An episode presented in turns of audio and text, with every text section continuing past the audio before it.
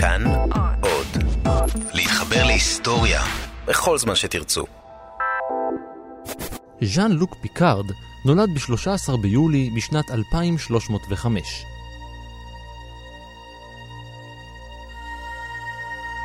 הוא היה צרפתי, בנם של מוריס ואיווט פיקארד, וכבר מגיל צעיר מאוד חלם להצטרף לצי הכוכבים.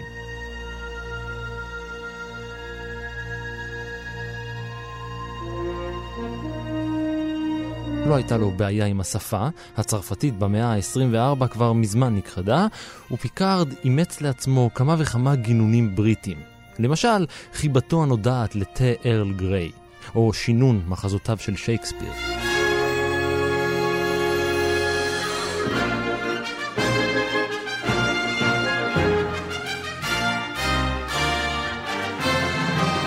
אבל חלומותיו להפוך לקפטן של ספינה, כל ספינה, גם ימית, התנפצו על חוף סלעי.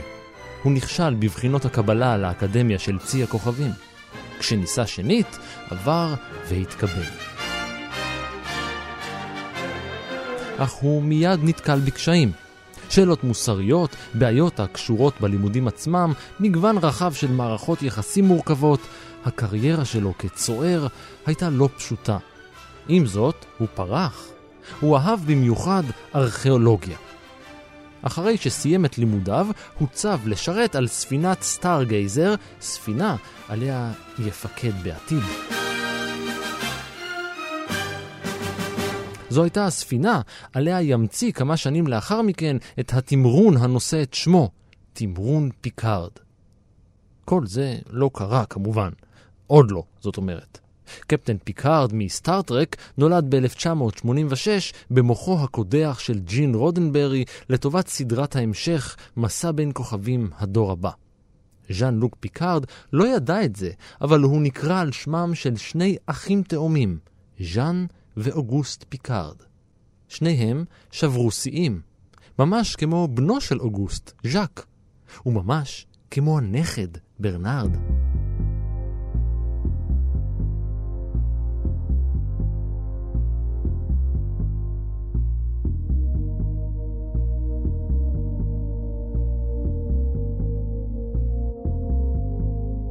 היי, אני ערן מנהר, ואתם על מנהר הזמן. מדי פרק אנחנו מספרים לכם על מקרה שקרה בעבר, מזווית שכנראה עוד לא הכרתם. הפעם אנחנו יוצאים שוב לביקור בשוויץ, אבל זה יהיה ביקור קצר, כי אנחנו עומדים לצאת עם האדם הראשון שהגיע הכי גבוה, עם אשתו, שהייתה האישה הראשונה לעשות את זה, עם הבן שלהם שהגיע הכי עמוק, ועם הנכד שלו שהגיע הכי רחוק.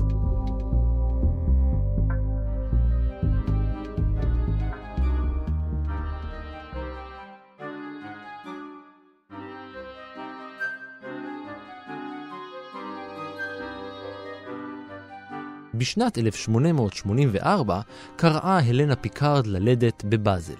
היא הייתה בהיריון גדול במיוחד, כי בבטנה לחצו שני אחים תאומים שכבר ממש רצו לצאת אל אוויר העולם.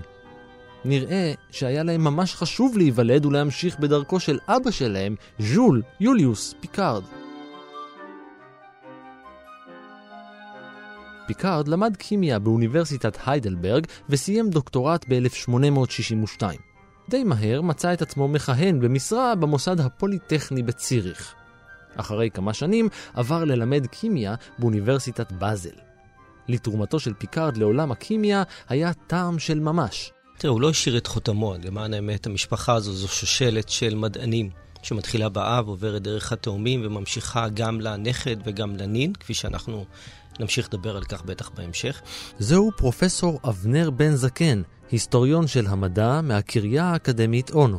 אבל העיסוק העיקרי שלו הייתה, היה בסוג של אה, כימיה או ביולוגיה מולקולרית, אפשר יהיה להגיד. אה, זו תקופה שבה מתחיל עניין מאוד גדול בחומרים של החי. עד הרגע הזה אנחנו יודעים שכימאים עוסקים בעיקר בחומרים שקשורים בעולם של הדומם, ושם יש התפתחות אדירה מאז לובואז'ה שזה תקופת המהפכה הצרפתית, אבל המולקולות הגדולות של עולם החי עדיין לא ממש אה, נתגלו או נחשפו בתחום של, ה, אה, של הכימיה. וזה הרגע שבו מתחילה, מתחילה התעניינות גדולה בקרב הקהילה המדעית, בעיקר באירופה למען האמת, אמריקה אחרי זה אה, מתחילה לצמצם את הפערים. וכשמתחילים להתעניין בשאלות של המולקולות הגדולות, השאלות הגדולות האלה שיוצאות מזה, הן אה, חוזרות חזרה לכימיה ומולידות לנו את כל הרעיונות שקשורות בכימיה של פלסטיקה וחומרים סינתטיים וחצי סינתטיים, שמתחילים קודם כל עם חומרים טבעיים, שאנחנו מוצאים את זה בשרף של עצים או בגומי. רק מאוחר יותר לוקחים את הרעיונות האלה ואת המבנים המולקולריים האלה ומנסים לשזור אותם לפולימרים של אה, חומרים סינתטיים, חצי סינתטיים, ומזה מתחילה להתפתח הכימיה של הפלסטיקה.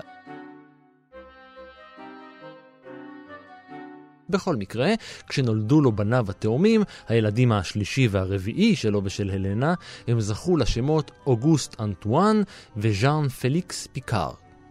ואכן, כבר מגיל צעיר, אוגוסט הראה סימנים של מדען.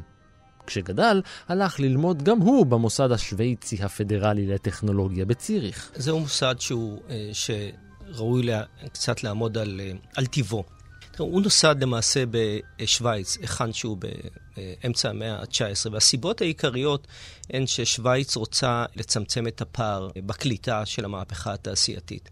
כפי שאנחנו יודעים, המהפכה התעשייתית מתחוללת בעיקר באנגליה, אה, בזכות גם היוזמה הפרטית הקפיטליסטית, אבל בעיקר בזכות המדע הניוטוני שמאפשר הקמתן של מכונות מהסוג הזה. ומה שמעניין לגבי גרמניה ושווייץ, שהקליטה של המהפכה התעשייתית התבצעה על ידי מוסדות המדינה. המדינה עצמה רצתה שתהיה מהפכה תעשייתית. זו הסיבה שאנחנו מוצאים בגרמניה את הבנקים כל כך מרכזיים לכלכלה, כי הבנקים הם אלה שיזמו ומימנו את המהפכה התעשייתית בגרמניה. וכנ"ל אנחנו מוצאים גם בשוויץ, שהמוסד הזה נוסד למעשה על ידי הממשלה הפדרלית. ולא על ידי הקנטון של ציריך, שבדרך כלל זה מה שאנחנו נמצא בשוויץ, שהקנטונים יוזמים סוג כזה של השקעות. כיוון שכך הם מצליחים להקים מוסד שהוא מוסד יוצא דופן. בתחילת הדרך זה מוסד בעיקר של הנדסה אזרחית, הנדסה, אה, הנדסת מכונות, אה, אה, ארכיטקטורה ודברים מן הסוג הזה, כשיש שם מחלקה אחת שבה משולבים גם לימודי המתמטיקה, גם לימודי הפיזיקה וגם לימודי מדעי הרוח. זו הייתה מחלקה שכשצמחו משם פיזיקאים הם נטו יותר לכיוון התיאורטי. וזה מוסד שהוא מצליח להוליד כל כך הרבה מדענים מרשימים כבר בתחילת המאה ה-20. אפשר למנות רק כמה מהם, אה, פריץ האבר המפורסם של הכימיה, אה, אלברט איינשטיין שלומד שם, אה, פאולי, וולפקונג פאולי מתורת הקוונטים, ויש כמובן הגיבור שלנו, אוגוסט פיקר. אנחנו יודעים שקיבלו שם קרוב ל-21 פרסי נובל הפרופסורים שם עד עתה, וזה אגב המוסד היחידי אה, הקונטיננטלי האירופאי שמדורג ברשימת ה-20 של ה-Times Higher Education Ranking. זה המוסד האקדמי הכי חשוב שיש היום באירופה. אוגוסט פיקארד הפך לפרופסור לפיזיקה בבריסל ב-1922. זו הייתה שנה טובה עבורו. בדיוק אז נולד בנו ז'אק, שעוד מעט נחזור אליו.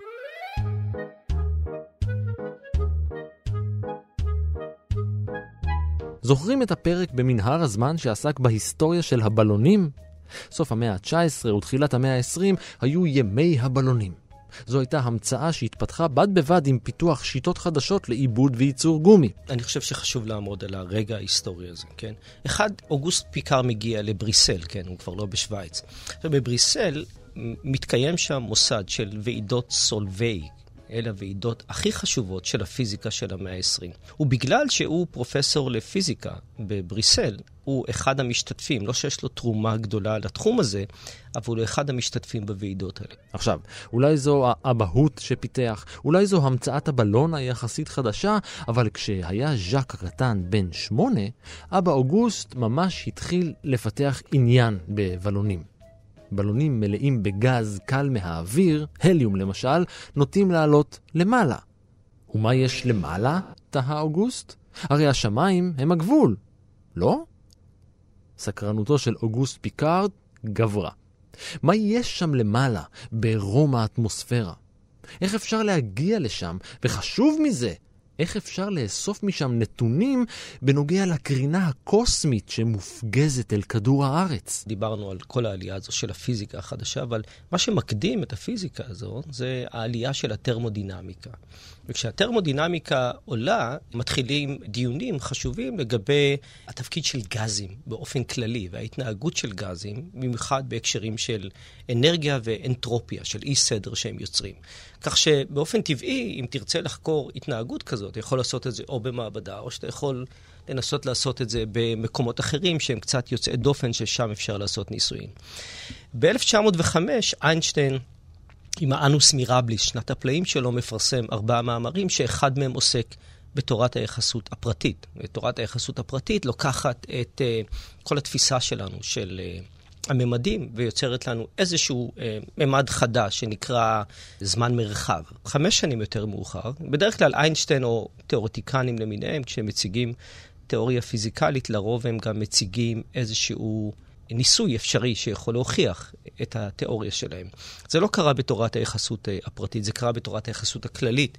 אבל פה, מי שמתחיל להתעניין בניסויים האפשריים, זה בא בעקבות תגלית אחרת חשובה של ויליאם הס. כן, ויליאם הס ניסה לבדוק את השאלה של הקרינה הקוסמית. עד לרגע הזה ידעו שישנה קרינה מייננת, זאת אומרת, קרינה שמטעינה בחשמל את החלקיקים באוויר. אבל סברו שהקרינה הזו נובעת מכדור הארץ. חשבו שככל שנעלה יותר גבוה, אנחנו נגלה שהקרינה הולכת ויורדת. אבל ככל שעלו גבוה יותר, גילו שהקרינה הולכת ומתגברת. מה שברור לפי אה, הקרינה הקוסמית זה שישנם חלקיקים מסוימים שהם חודרים לאטמוספירה, הם פוגעים בחומר והם יוצרים חלקיקים אלמנטריים אחרים, נגיד כמו המויון, שאנחנו יודעים שיש לו אנרגיה מאוד גבוהה, אבל אורך חייו הוא מאוד מאוד קצר. וחישבו את הזמן של ההגעה שלו לכדור הארץ, וגילו שזה זמן ארוך יותר מאשר חייו. אז איך זה ייתכן שהוא באמת מגיע לכדור הארץ? וכאן נכנסת תורת היחסות הפרטית, שאמרו, המהירות שלו מגיעה קרוב מאוד למהירות האור, ובשבילו הזמן היה הרבה יותר איטי מהזמן שלנו, ולכן הוא הגיע לכדור הארץ, וזו הוכחה לתורת היחסות הפרטית.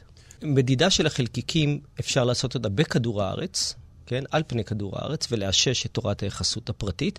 אם פיקר רצה לעלות, כך אני מעריך, רצה לעלות גבוה, זה ודאי כדי לאמוד דברים אחרים שקשורים בקרינה הקוסמית, כן, רמות האנרגיה, החלקיקים השונים האפשריים, והעוצמה של ההפצצות שלהם, התדירות, כן, כי לפעמים זה בא בסערות ולפעמים זה בא בצורה סדירה. המדען בן ה-46 ישב לתכנן.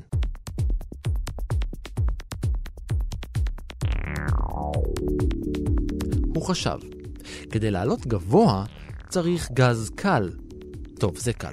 אבל ככל שעולים גבוה יותר, כך האוויר נעשה דליל יותר, והלחץ האטמוספרי יורד. ברגע שאנחנו נמצאים על כדור הארץ, הלחץ האטמוספרי, המידה שאנחנו נותנים לו הבר זה מידה של 1.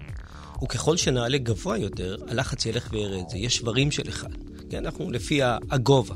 אם אנחנו נרד עמוק לים, זה יהיה בדיוק תופעה הפוכה, זה יהיה הרבה יותר מאחד. אז מצאו שתי דרכים, שני מדדים שאיתם אנחנו מודדים לחץ. אחד זה את הלחץ האטמוספרי, את הבר, ושניים זה את ה-PA, זה הלחץ של פסקל, כן? פסקל ניסח איזשהו משהו שהוא קצת יותר אוניברסלי, עם נוסחה שמרכיבה גם את הגרביטי וגם את הלחץ של החומר וכדומה, והוא קבע את הסטנדרט, שזה בר אחד שהוא למעשה 100 אלף פסקל. ברגע שאתה עולה גבוה מאוד, זה לא הלחץ שהוא לחץ, כמו שאנחנו מכירים, מתחת למים. זה לחץ שגורם לתפקודים ביולוגיים מסוימים, כן, להפוך להיות בעייתיים. פיקארד חשב על פתרון. הוא תכנן ובנה מעין גונדולה בצורת כדור עשויה אלומיניום, שתהיה קלה מספיק וחזקה מספיק כדי להינשא לגובה רב מבלי להצטרך ללבוש חליפת לחץ. כשהוא עיצב את הבלון, הוא עיצב את הבלון מתוך דאגה לסיפור של אה, קרני השמש. הוא בנה אותו בצורה שיהיה חלק אחד, שהוא יהיה חלק עם מתכת שחורה שיופנה בכל פעם לכיוון השמש, כדי שהטמפרטורה לא תעלה. ב-27 במאי 1931 הוא המריא בגונדולה שלו יחד עם שותפו לניסוי, פול קיפפר.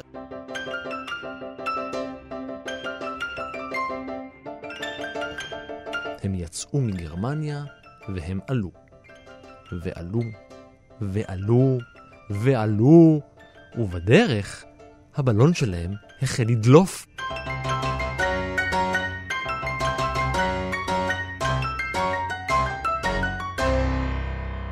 מזל שהחור ממנו ברח הגז היה במקום ובגובה נגישים, והם ניסו לאטום את הדליפה באמצעות מעט צמר גפן מלא בבזלין. למרבה הפלא, הם הצליחו. הדליפה פסקה והם המשיכו לעלות. תוך חצי שעה הם הגיעו לגובה של יותר מ-14 קילומטר. הם הביטו מלמעלה אל כדור הארץ המתרחק לאיתו.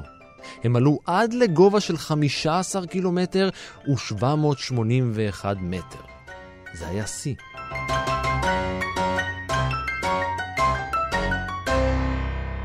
פיקארד אסף נתונים על השכבה העליונה של האטמוספירה, ואפילו הצליח למדוד כמה קרניים קוסמיות. ואז הגיעה העת לשוב אל האדמה. אבל איך עושים את זה? היה להם שסתום, הם ידעו איך עושים את זה, הם גם בנו אה, מכניזם שיכול לאפשר את זה. היה להם שסתום ששחרר לאט לאט את הגז. השסתום הזה הפסיק לעבוד ב-4,000 רגל. מכלי החמצן שלהם הלכו והתרוקנו, והשניים ריחפו חסרי אונים בבלון שלהם מעל מרכז אירופה, גרמניה, אוסטריה ואיטליה. מזל שכדור הארץ המשיך להסתובב סביב עצמו בלי לשאול אותם, והערב הגיע.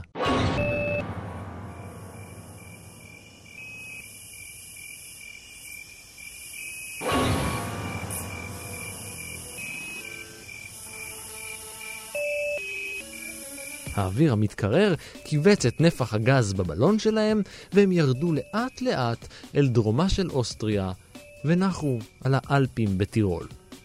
מזל, כי מיכלי החמצן שלהם היו נגמרים בדיוק אחרי שעה.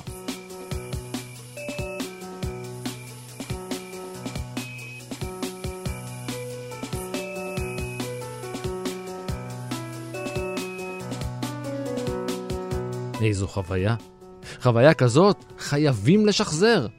ולכן באוגוסט 32 פיקארד המריא שוב, הפעם משוויץ והפעם עם הפיזיקאי והחוקר מקס קוסינס. הפעם הם הגיעו לגובה של 16 קילומטר ו-201 מטרים. זה ללא ספק היה שיא עולמי חדש.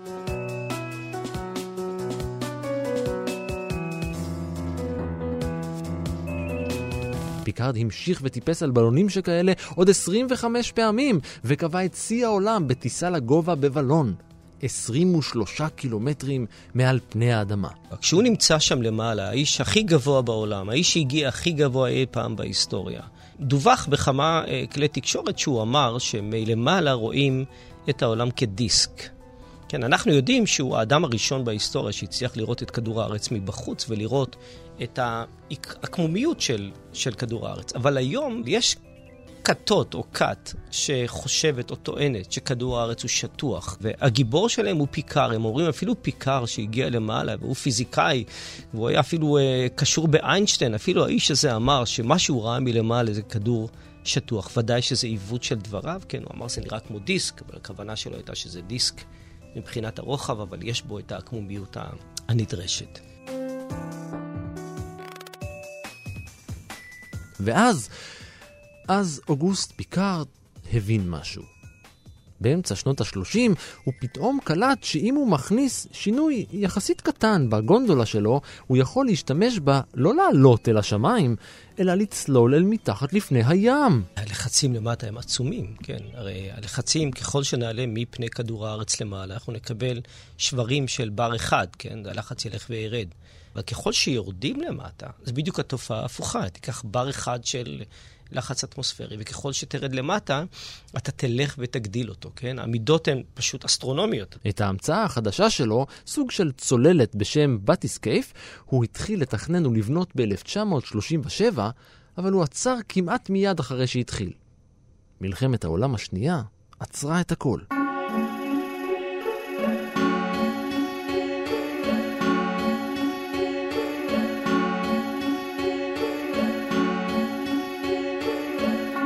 אבל אל חשש, מיד עם סיום המלחמה ב-1945, שב והמשיך פיקארד לעבוד על הצוללת שלו. הוא סיים את העבודות ויצר צוללת אישית שאדם בודד יכול לצלול בה והיא יכולה לעמוד בלחץ של 6,700 PSI. PSI זה עמידה בריטית. אנחנו, המדידות הן בעיקר יהיו אוניברסליות או שיהיו בר או שיהיו יחידות פסקל. אני רק אה, יכול לתת לך למשל דוגמה, אם נמדוד את הלחץ האטמוספרי ביחידה אחת שעל פני הים, כן? אתה... אז כל עלייה בגובה תיתן לנו לחץ של 1 חלקי משהו בגובה, כן? אבל אם נרד לעומק, כן, הלחץ ההידרוסטטי שאנחנו נמצא בעומקים היותר גבוהים, בגלל צפיפות הנוזל, שטח קובייה שאיתו אנחנו מודדים את זה, כוח גרביטציה שמשתנה. אז לחץ של יחידה אחת, ככל שמעמיקים בים, על כל עשר מטר הוא עולה באחד. תחשוב שבאוויר אנחנו עולים בשברים. פה עשר מטר של צלילה, כל אני יודע את זה, כל עשר מטר אתה עולה באחד. צריך אה, משהו מאוד חזק שיעמוד בלחצים האלה, כן? הפרויקט הזה מומן על ידי הקרן הלאומית למדעים של אה, בלגיה, ולאחר מלחמה הם אה, הפסיקו את המימון. אז נוצר משבר גדול, כי אה, אוגוסט הוא גם מזדקן, הוא גם לא מצא יותר את המשאבים. והדרך שלו הייתה להכניס לתוך הסיפור את בנו. משפחת פיקארד, אם כן, הייתה משפחה של מדענים, חוקרים ופורצי דרך. אבל ז'ול פיקארד, אביו של אוגוסט, לא שיער עד כמה. גם אחיו של אוגוסט, התאום הצעיר ז'אן, היה איש בלונים ומדען פורץ דרך. וגם אשתו.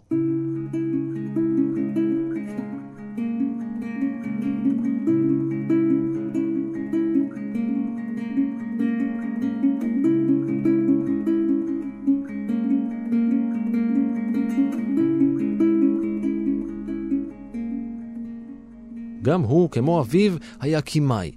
הוא גם היה מהנדס בהכשרה שלו, וגם הוא הגיע גבוה באמצעות בלונים. ההמצאות שלו נמצאות בשימוש עד היום במטוסים וחלליות. למשל, הוא היה זה שהמציא את השמשה נוגדת הכפור, אנטי פריז. הזכוכית המיוחדת נכנסה לשימוש בכלים של חילות האוויר והים. הוא היה חובב בלונים נלהב. באמצע שנות ה-30, בעוד אחיו מתעסק עם הגונדולה שלו, ז'אן עבד במעבדות של מכון פרנקלין בפנסילבניה. הוא עסק במחקר ובפיתוח של בלון עשוי פלסטיק.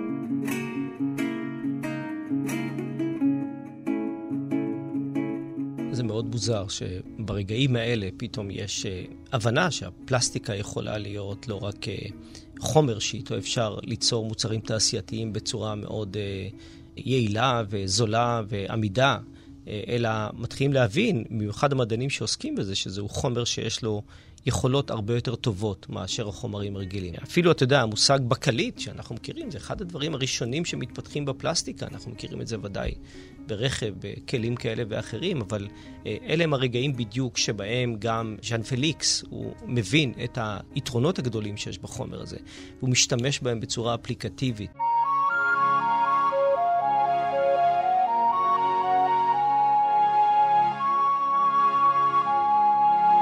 אחד משותפיו למחקר הציע לו לבנות בלון עשוי צלופן. כן, צלופן. אותו נייר במרכאות שהייתם קונים בבית הספר היסודי. יחד עם אשתו, ז'נט, השניים עיצבו ובנו בלון עשוי צלופן ברוחב של כמעט שמונה מטרים, שחלקיו חוברו בנייר דבק שקוף. בשנת 36 הבלון הזה המריא לא מאויש לגובה של 15 קילומטר. היו עליו ציוד אלקטרוני לניטור נתונים בגובה ומשדר רדיו לשידור הנתונים לחבר'ה על האדמה. והכל עבד יופי, עד שהבטריה של הרדיו קפאה בגובה.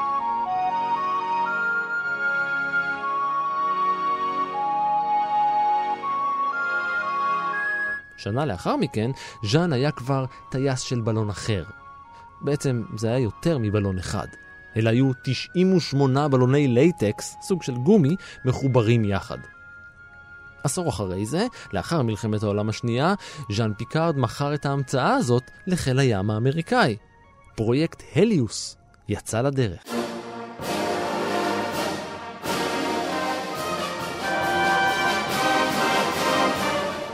מדובר במאה בלוני פלסטיק מפוליאתילן לחקר האטמוספירה בגובה של 30 קילומטר במשך 10 שעות.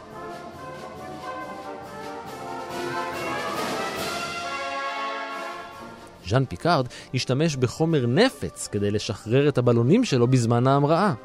הוא עשה שימוש בשלט רחוק מתוך תא הפיקוד בבלון.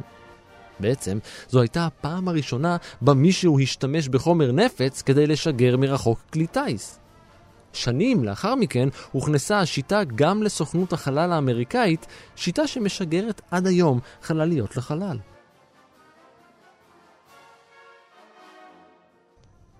אשתו, ז'נט פיקארד, הייתה האישה הראשונה שקיבלה רישיון טיס על בלון בארצות הברית. והיא הייתה גם האישה הראשונה שהמריאה עד לסטרטוספירה, ובמשך 30 שנה החזיקה בשיא העולם לאישה שהגיעה הכי גבוה, קצת פחות מ-18 קילומטרים באוויר. בגלל זה, יש מי שמחשיב אותה לאישה הראשונה בחלל. כפי שסיפרנו קודם, ב-28 ביולי 1922 נולד לאוגוסט פיקארד בנו ז'אק. הרקורד המשפחתי הועיד אותו לשהייה בגובה, לשבירת שיאים באוויר, אבל ז'אק היה נון קונפורמיסט. הוא אכן שבר שיא של גובה, אבל לא כלפי מעלה, אלא כלפי מטה.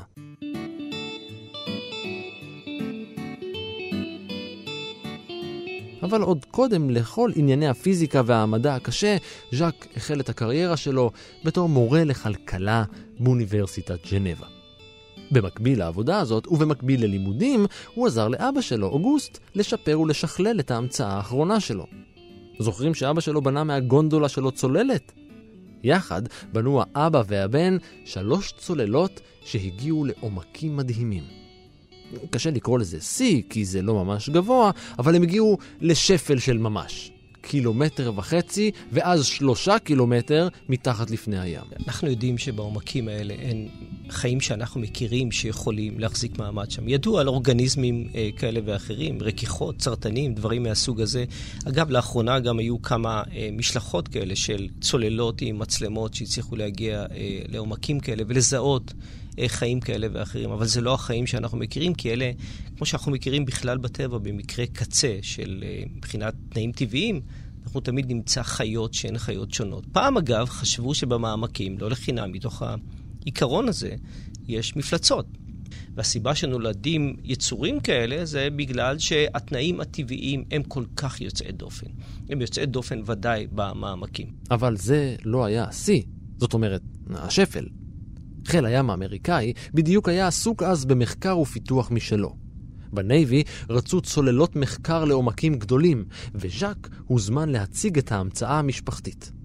חיל הים הבין את הפוטנציאל האדיר של ההמצאה, ושילם. לא רק שהצוללת נקנתה על ידי החיל, פיקארד הועסק כיועץ. הסוגיה העיקרית שהתמודדו איתה כולם הייתה איך להגדיל את עומק הצלילות של הצוללת שזכתה לכינוי טריאסטה.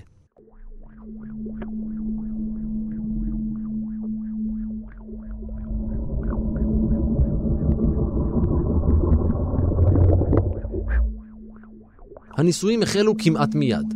טריאסטה הייתה מסוגלת לצלול לעומק של יותר משבעה קילומטר, אבל הצוות רצה יותר.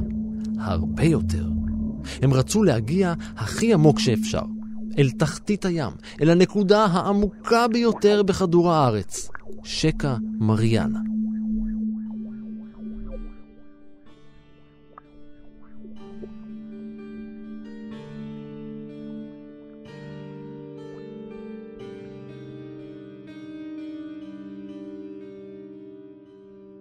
שקע מריאנה ממוקם במערב האוקיינוס השקט, ממזרח לאיי מריאנה. העומק המקסימלי שלו בערך 11 קילומטר מתחת לפני הים. הנקודה הזאת, העמוקה ביותר, נקראת תהום צ'אלנג'ר. יש שם לחץ של מעל לאלף יחידות לחץ אטמוספרי, שזה פשוט מטורף. זה לחץ שהוא של שמונה טון מים על כל אינץ' מרובע, זה המשקל של כל אינץ' מרובע של מים. זאת אומרת, המשקל של המים ודאי משתנה בעקבות הלחצים האלה. זה כמו לחיות על האדמה, רק שיש עליכם לחץ פי אלף יותר ממה שאתם מכירים.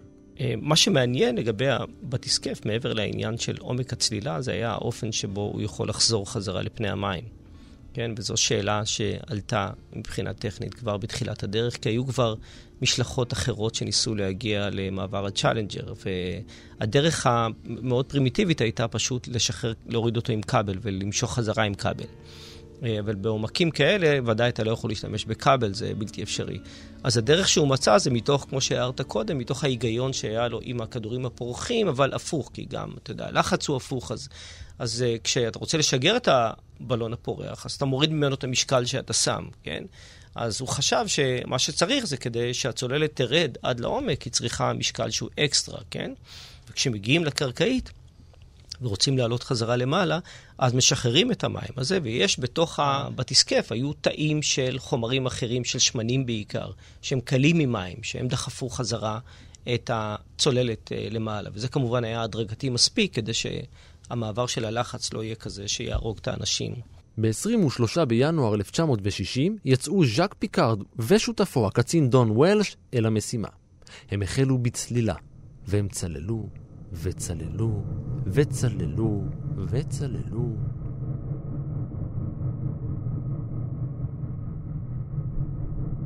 במשך חמש שעות הם ירדו עוד ועוד לעומקים שאף אדם לא הגיע קודם לכן. כשהגיעו לעומק של תשעה קילומטרים, שמעו השניים צליל חזק מאוד של משהו נסדק. אולי נשבר, אבל מה הם יכולים לעשות? הם המשיכו לצלול. ללא ציוד מדעי, ללא ניסויים, השניים הגיעו עד לרצפת השקע ונחתו בבוץ חום. מעליהם עמדו 11 קילומטרים של מים. כשהתפזר ענן הבוץ התת-ימי, ראו השניים מחלון הטריאסטה דג שטוח ומין חדש של שרימפ, חסילון. אנחנו יודעים על עומקים של כמעט 4 קילומטרים. אה, של כל מיני משלחות מחקר עם צוללות רובוטיות שעשו דווקא בשנים האחרונות, שגילו חיים. ואז, אחרי 20 דקות, הבחין פיקארד בעוד משהו. סדקים בחלון הצוללת. הוא נתן את ההוראה. עולים בחזרה.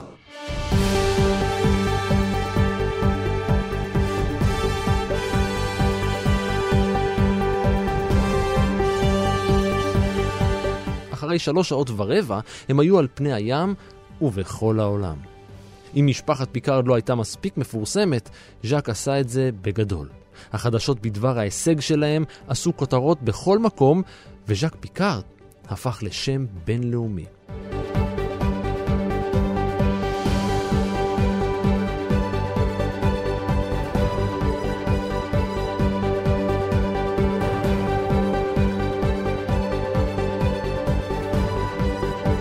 אבל בזאת לא תם העץ המשפחתי שובר השיאים ופורץ הדרך של משפחת פיקארד.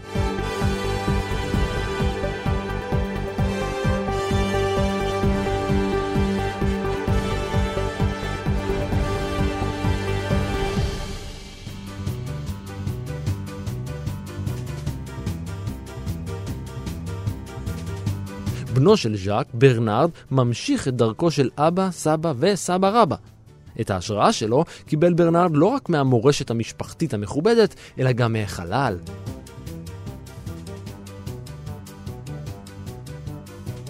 כשהיה ילד, היה עד יותר מפעם אחת לחלליות ששוגרו מקייפ קנברל.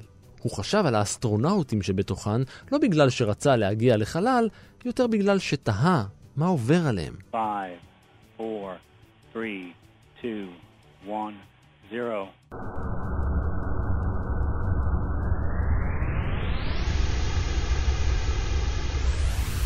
ככל שאנחנו עולים גבוה יותר, בגלל הלחץ של התנועה שלנו, ובגלל כמובן הגרביטי, המשקל שלנו הולך וגדל.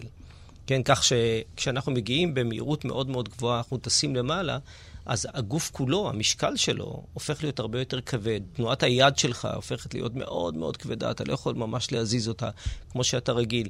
אה, וברגעים כאלה, ב-G מאוד גבוה של 6, 7, 8, בלי ציוד מתאים ובלי כמובן הכשרות שהן אה, מתאימות, יש סיכוי שגם אדם לא יצליח להגיע מהלב לכיוון המוח, ואז יש סוג של ג'י-לוק, uh, uh, כן, סוג של עילפון. הלחצים על הגוף הם עצומים, ופיתחו כל מיני מכשירים וציוד, כמו חליפות, וגם אימונים כאלה ואחרים שעוזרים, אבל במקרה של אסטרונאוטים הם פשוט עפים, וגם אם הם יתעלפו, אני מניח שזה קורה לא מעט, הם יכולים להתעורר אחרי העילפון שלהם, כי הם עדיין בשלבים הראשונים לא צריכים להטיס. איזשהו כלי טיס, לעומת טייס קרב שהוא חייב לתמרן בצורה מאוד אה, ערה וחדה. כבר כנער צעיר החל ברנרד להעמיק בסוגיה. איך מתנהגים בני אדם במצבים קיצוניים, במיוחד בטיסות? לכן זה לא היה פלא גדול שהוא הלך ללמוד את מדע ההתנהגות ועשה תואר בפסיכיאטריה. אבל בין לימודים והישיבה במסדרונות האקדמיה ובין הניסיון המעשי, יש הבדל משמעותי, ולכן ברנרד פיקארד היה צריך לעשות מעשה. אז הוא עשה. הוא הוציא רישיון טיס.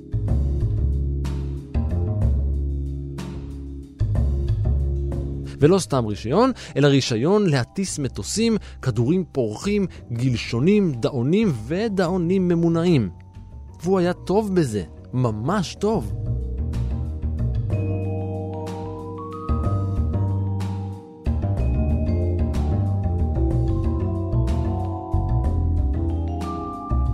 ב-1 במרץ 99 יצא בכדור פורח יחד עם בריין ג'ונס למסע ארוך. כמה ארוך? פיקארד היה האדם הראשון שהקיף את העולם בכדור פורח נונסטופ. זה היה מסע ללא דלק, והשניים היו צריכים להיעזר ברוחות. הם תמרנו אל זרמי אוויר שהעבירו אותם ממקום למקום. הם קיימים מאוד מאוד גבוה באטמוספירה, בסביבות ה-11 קילומטר, והם אה, נולדים כתוצאה מהפרשי טמפרטורה שאנחנו מוצאים בין חלקים שונים של האוויר. הפרשי הטמפרטורה יוצרים רוחות מאוד אה, חזקות, והם אלה, בדרך כלל אלה רוחות שנעות מערב-מזרח. ואלה הרוחות שדחפו כנראה את הבלון שלהם כשהם הקיפו את כדור הארץ. הם טסו על זרמים שכאלה על פני 45,755 קילומטר ובמשך 19 ימים, 21 שעות ו-47 דקות.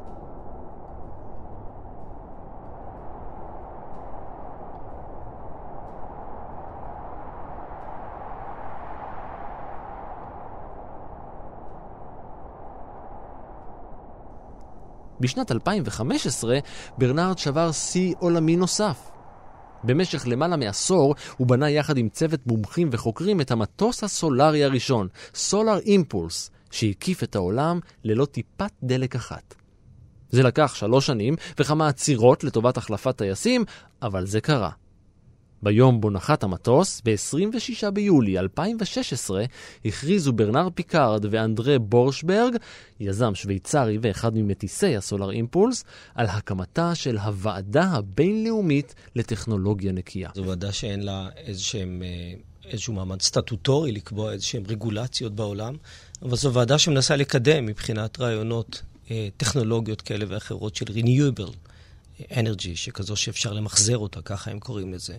אלה אנשי עסקים, תאגידים. אנחנו מכירים את אילון מאסק היום, שאומר שהוא בעצמו יטיס אנשים לחלל. אנחנו רואים שכל היוזמות האלה, שפעם היו יוזמות שהן היו מאוד... אה, ממשלתיות, ממומנות על ידי מדינות, עם אינטרסים פוליטיים מאוד גדולים, אנחנו רואים את היוזמות האלה של גילוי החלל והגעה לקצוות היקום שלנו, כיוזמות של תאגידים, של אנשים פרטיים, שגם רואים רווח בצידו, אנחנו שמענו שאילון מאסק כבר יש לו את, ה, אה, את, התייר, את התייר הראשון לחלל, שזה איזה מיליארדר יפני שיש לו רשת קמעונאות. תראה, מה שמוזר לגבי המשפחה הזו, שזו משפחה של אה, שושלת של אה, מדענים, אבל אי אפשר להגיד שמי מהם תרם תרומה משמעותית למדע. הם הופכים להיות סלבריטיז של המדע, בעיקר בגלל ההרפתקאות שלהם. והניסיונות שלהם לדחוף עד כמה שאפשר את גבול יכולתו של האדם, אם זה בלעלות הכי גבוה ולרדת הכי נמוך. אז הם אה, צוללנים ובלוניסטים, כמו שקוראים להם, אנשי אה, הכדורים הפורחים.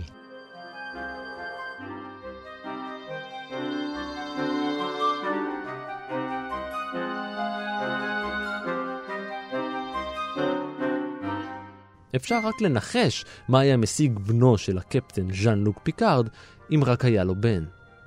ואם הוא רק היה אמיתי, כמובן.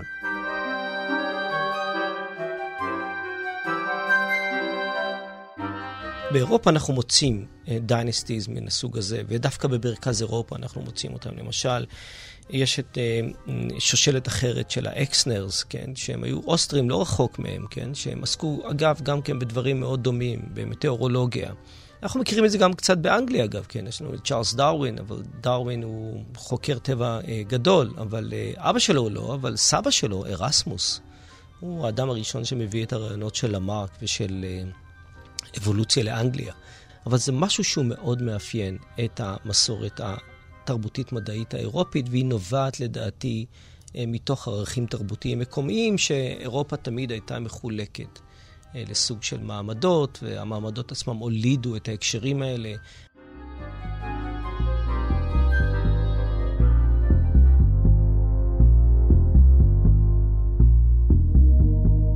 ועד כאן מנהר הזמן להפעם. תודה לאבנר בן זקן, תודה גם לאור מנהר ששבר שיאים והיה על ההפקה, ולניר גורלי שהגיע לעומקים חדשים והיה על העריכה. תודה גם לאבי הרטמן על הרעיון לפרק. גם אתם מוזמנים להציע רעיונות משלכם לסיפורים.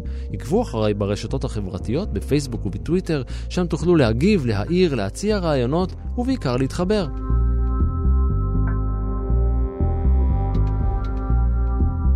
עוד סיפורים מההיסטוריה ופרקים אחרים של מנהר הזמן מחכים לכם בכל עת באתר שלנו כאן.org.il/פודקאסט, באפליקציה כאן אודי, בכל אפליקציית הסכתים ובספוטיפיי. מנהר הזמן משודרת מדי יום שני בשעה 4 אחרי הצהריים ברדיו כאן תרבות. אני ערן מנהר, נשוב וניפגש בפרק הבא.